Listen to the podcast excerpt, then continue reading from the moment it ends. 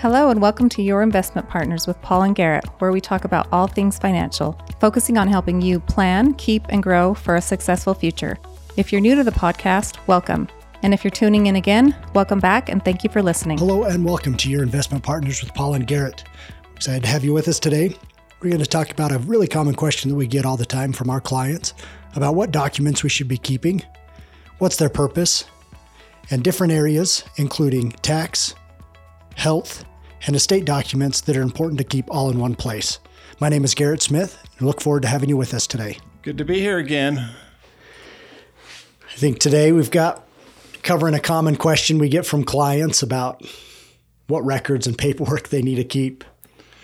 Well, one thing about uh, our business is that uh, they'll bury you in paperwork if you let them. Um, so many regulations, and we're required so much disclosure from from the Fed from the feds that it just you know kind of has to be sent out. And sometimes I wonder if we send out so much that it's just you know so much that people just ignore everything, which obviously is you know kind of not the right right approach either. So the the big question about today is um, you know what paperwork do we send and what do you need to keep? So I guess I'll ask Garrett that question. I think from a high level, there's records and there's notices.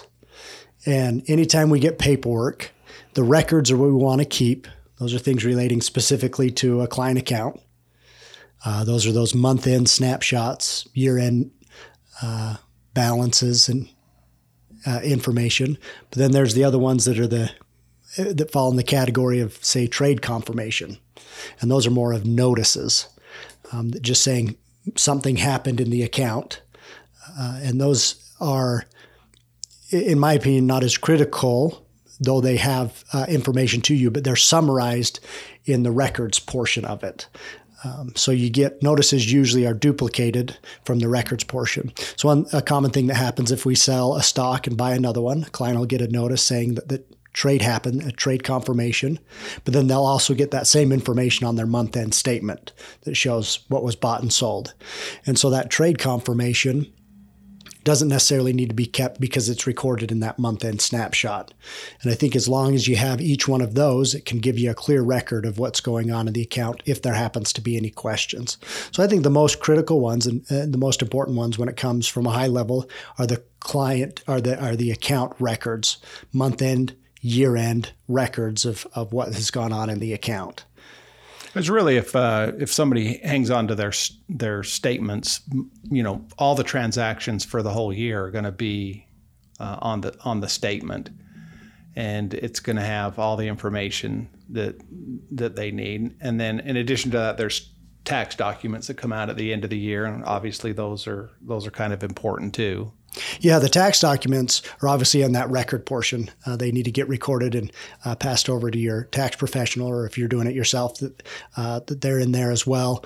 Um, you know those those will cover things of what money was put in and taken out of the account, any any taxable events, uh, you know, ordinary income or or long term and short term capital gains, and those those need to be kept and retained. Uh, and I think we can touch on tax documents later, um, but those those are multi year you know you want to hang on to any tax documents for for for multiple years instead of just year over year. You know, kind of the month end statements. Generally speaking, if if you're keeping one year's worth of monthly statements and then the next January comes around, you're probably good to get rid of last year's January statement, you know, when the new one comes out and, and having 12 months of those uh, will, keep things, uh, keep things in place. We do have, you know, electric electronic records that we can go back and pull if there's questions and that can be helpful for clients as well. Um, but maintaining those is uh, tax documents a lot longer of a time period than than the year end statements. So there's not really any reason for somebody to keep like 10 years worth of monthly statements, right? Yeah. Yeah. There's, that's the, uh, yeah, there's definitely going overboard on the record retention, especially if you're maintaining the end of year records. Those those you could you, you, the year end summary um, is a good one to keep for for maybe longer than just one year because that kind of summarizes everything that happened for the given year. So that's that just that December statement kind of mm-hmm. has the whole you know, kind of the whole year on there. And if you wanted to hang on that one for a little longer, great. Um, but the other 11 statements, not so much, right? Yeah. That's, that's, that's the way I look at it too. And then I think the other category that comes in are some of those uh, class action notices. Um, yeah. So what's a class action notice? Well, obviously, all these companies that we own, there's always lawsuits and class actions being brought against them because they're massive. Uh, so whether they're guilty of it or not, there's just always events happening. And what what happens to a client is is when one of these comes up, all financial institutions get notified, and so they just reach out to any client that they think would have ownership into one of these companies or may have ownership into it. So, it, it, oftentimes these notices may not be directed from us, um, but from another financial institution that assumes or knows that you may have some of these ownership in some of the companies.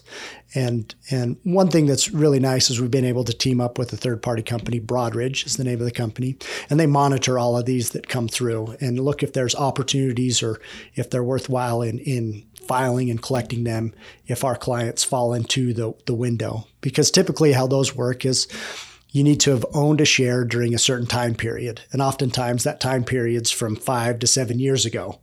And so when we go back through the records, we say, yes, we owned however many shares of this company, but if but if you have owned that share in any time in those last five to seven years, maybe not necessarily that six month window, you're you're probably going to get notified about it.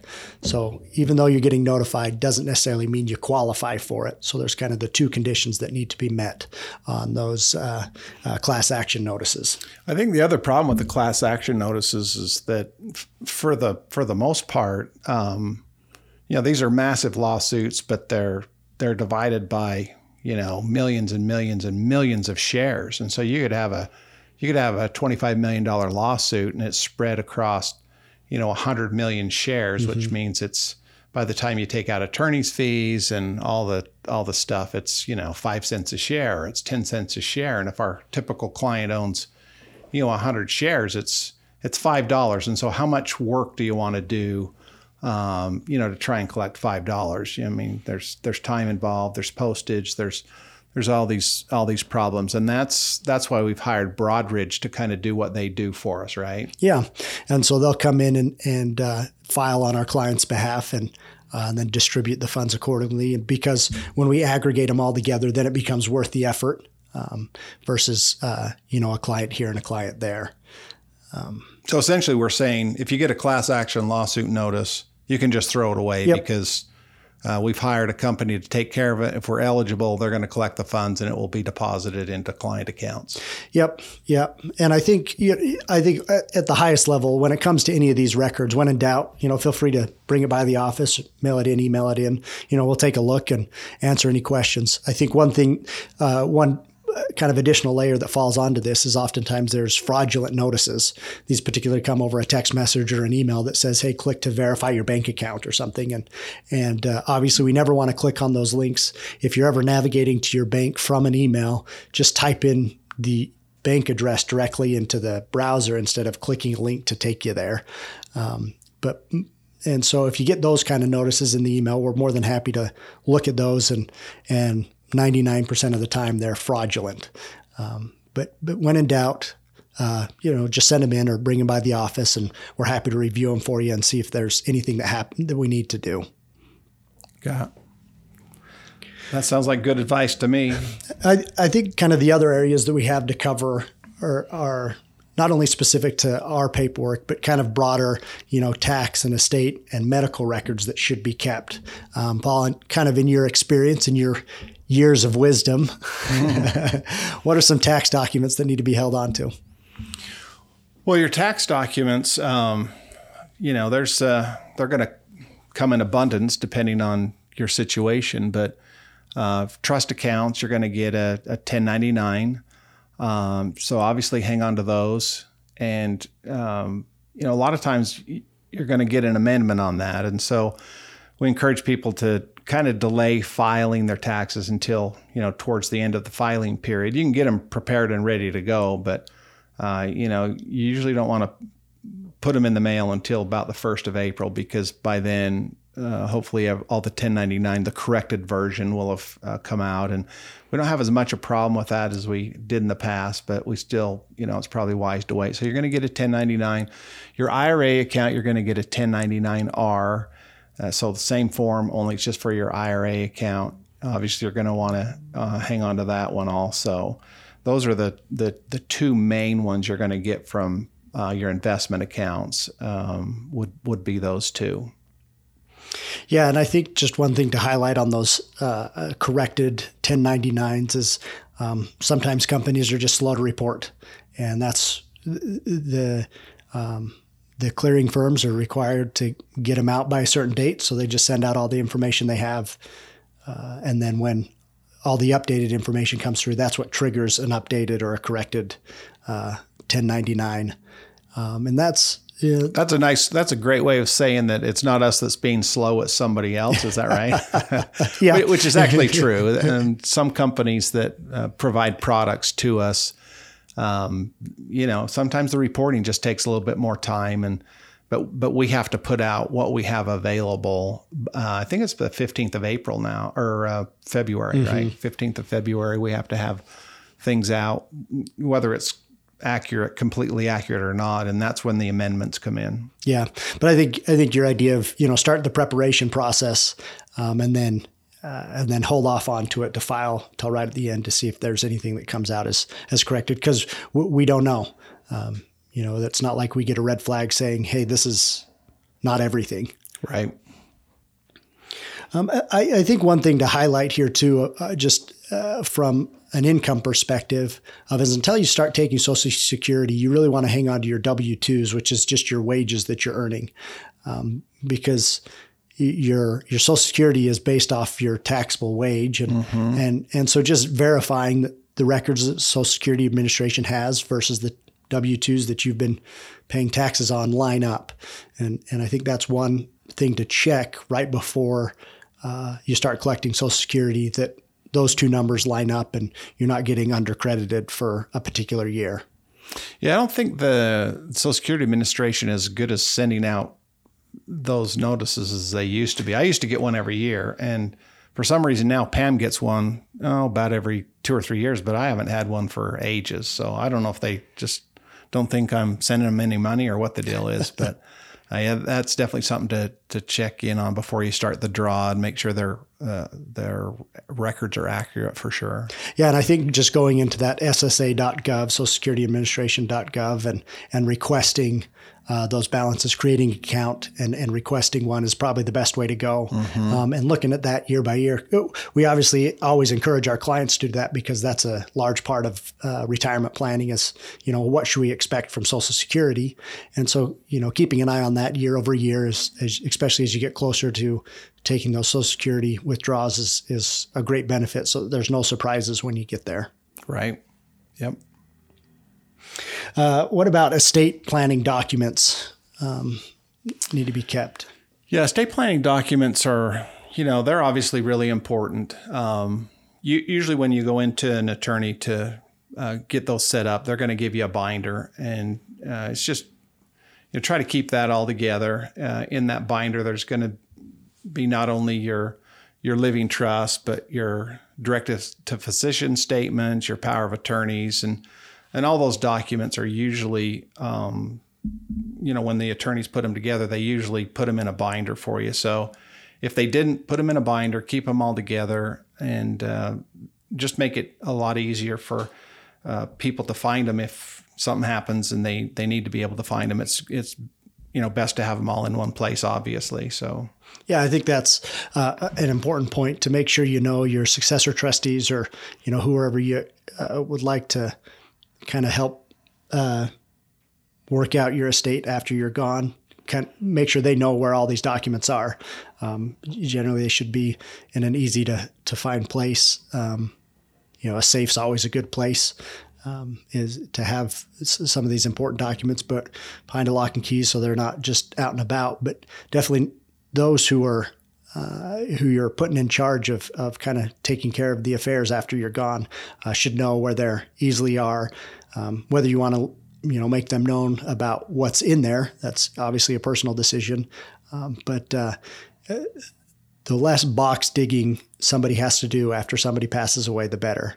Um, there's uh, that speeds up the process in settling an estate as well as uh, makes it more convenient. I, I, think we've seen a time or two where um, kids or or beneficiaries were surprised by documents being found later, and that's that's never a fun thing. Is to,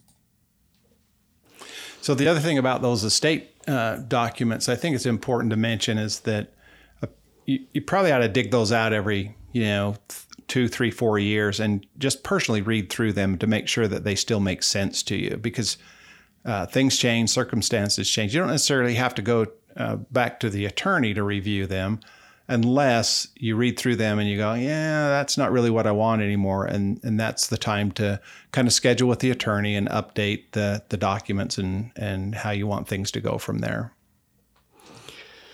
And then I think uh, stepping over to the medical side, um, most of the the record and retention uh, that we've seen that often gets missed is around a health savings account. You know, if you have a high deductible plan with a health savings account, any any money paid out of there, you want to keep a receipt for. Um, or if you're reimbursing expenses to yourself down the road, you want to keep obviously keep receipts for that. So anytime there's um, medical procedures that involve funds coming from an HSA, I think is is one area that often gets overlooked or is easy to get overlooked because of the, you know, once again, the medical field's similar to the financial field. That there's uh, just a ton of paperwork and documents that get created along there. Yeah, in the medical um, field, I mean, obviously there's you know payments going back and forth from the insurance company, your deductibles, your co-insurance, uh, all those kind of things, and and some of those are tax applicable also. But the the threshold to deduct your medical expenses is quite high right now, unless you have something. Uh, very very serious. You're you're probably not going to reach that threshold. But when it involves an HSA, there are you know it's just worth kind of tucking those uh, medical expense things in a file, get to the end of the year, see if you need them, and and also put them uh, aside for future use. Because my understanding is you can kind of you know keep track of those and then retroactively go back and reimburse yourself. Yeah. Uh, for those over time. Yep, those are there's as of right now, they, they don't expire. You can use those dollars down the road to, to pay back uh, if you paid out of pocket for previous expenses, as long as you can show the receipt for, from those. Um, and so that's, you know, it's a worthwhile thing. It's obviously something you should discuss with your insurance and, and tax professionals, but uh, it's one area that uh, can be very helpful, uh, but it does involve uh, record keeping. And, and that's along those lines, that's an indefinite uh, you know, record storage. You never want to get rid of those. Um, and that's similar to, you know, kind of the tax returns at the end of the year. And, you know, you just kind of want to hang on to those for, for as long as you can. Um, and uh, I, I, think kind of just going back to what we talked about at first of are they records or are they notices? You know, we open up new accounts uh, here. Uh, there's there's a, a mountain of notices that get put out and and and sent to the client that you know informs them of all the various account structures and, and what they all mean. And those are more of a notice than a record, you know, records specific to you as the client or the individual. And those are the ones that are, are important for us to keep when it comes to your personal tax return. You know, that's a record of, of your current standing for the year. And, and so records we always want to keep. Um, and uh, the longer we can keep those, the, really the better. Well, this has all been clear as mud today. love uh, love record keeping. Glad most of it's electronic nowadays, at least. So it sure helps. If you're going to record, eh, you know, I think on the last note, if you're going to keep things in the in the cloud or as a record, having a physical backup as well as a cloud backup, you know, through one of the large providers, maybe like a box or a Dropbox or something like that. Having a physical storage in your home, but also a cloud storage is a great way to go. Um, redundancies when it comes to record is a good thing. Um, and then that kind of obviously opens up a whole other uh, can of worms about if it's if you can modify those records afterwards uh, and how they should be stored. But that's a discussion for another day. Well, and just to mention, just before we uh, shut down here, is that mo- most of these things can be suppressed uh, if you have online services, and you know you can log into your computer and look at your account online. You can go in and suppress uh, all of the notices. Uh, actually, all of the statements and tax documents. I don't uh, normally recommend that, but uh, you certainly can suppress the notices and a lot of the mail that you're getting. And so if that's uh, if you're getting a cumbersome amount of of, of hard copies from us and you need to kind of work through that, uh, just give us a call. Uh, Shannon or Jessica or ourselves can kind of help you work, work through that so that you can suppress a lot of that unnecessary information that uh, that you're getting. Yeah, and that doesn't mean you won't uh, get it. It just means you won't get it in physical form. It'll just come through your email. Right. Uh, so it just stays electronic uh, instead of getting all the physical paperwork. But I think that's a great place to stop. Um, thanks for being with us, and until next time. See you later. Thank you for tuning in and listening to Your Investment Partners with Paul and Garrett. If you like what you heard, be sure to subscribe to our podcast on iTunes, Spotify, or wherever you get your podcasts. Also, visit us at ascendinvestment.com where you can subscribe to our newsletter to keep you up to date. See you in the next episode. Kessler Norman and Ride LLC DBA Ascend Investment Partners is a registered investment advisor. Advisory services are only offered to clients or prospective clients where our firm and its representatives are properly licensed or exempt from licensure. No advice may be rendered by Ascend Investment Partners unless a client service agreement is in place. The opinions expressed in this podcast are for general informational purposes only and are not intended to provide specific advice, performance data, or recommendations that any particular security, portfolio of securities, transaction, or investment strategy is suitable for any specific person. This program is only intended to provide education about the financial industry. All opinions contained in this podcast are subject to change at any time without notice. To determine which, if any, investments may be appropriate for you, please consult with your financial advisor prior to investing. Any past performance discussed during this podcast is not guaranteed of future results. As always, please remember that all investing involves risk and possible loss.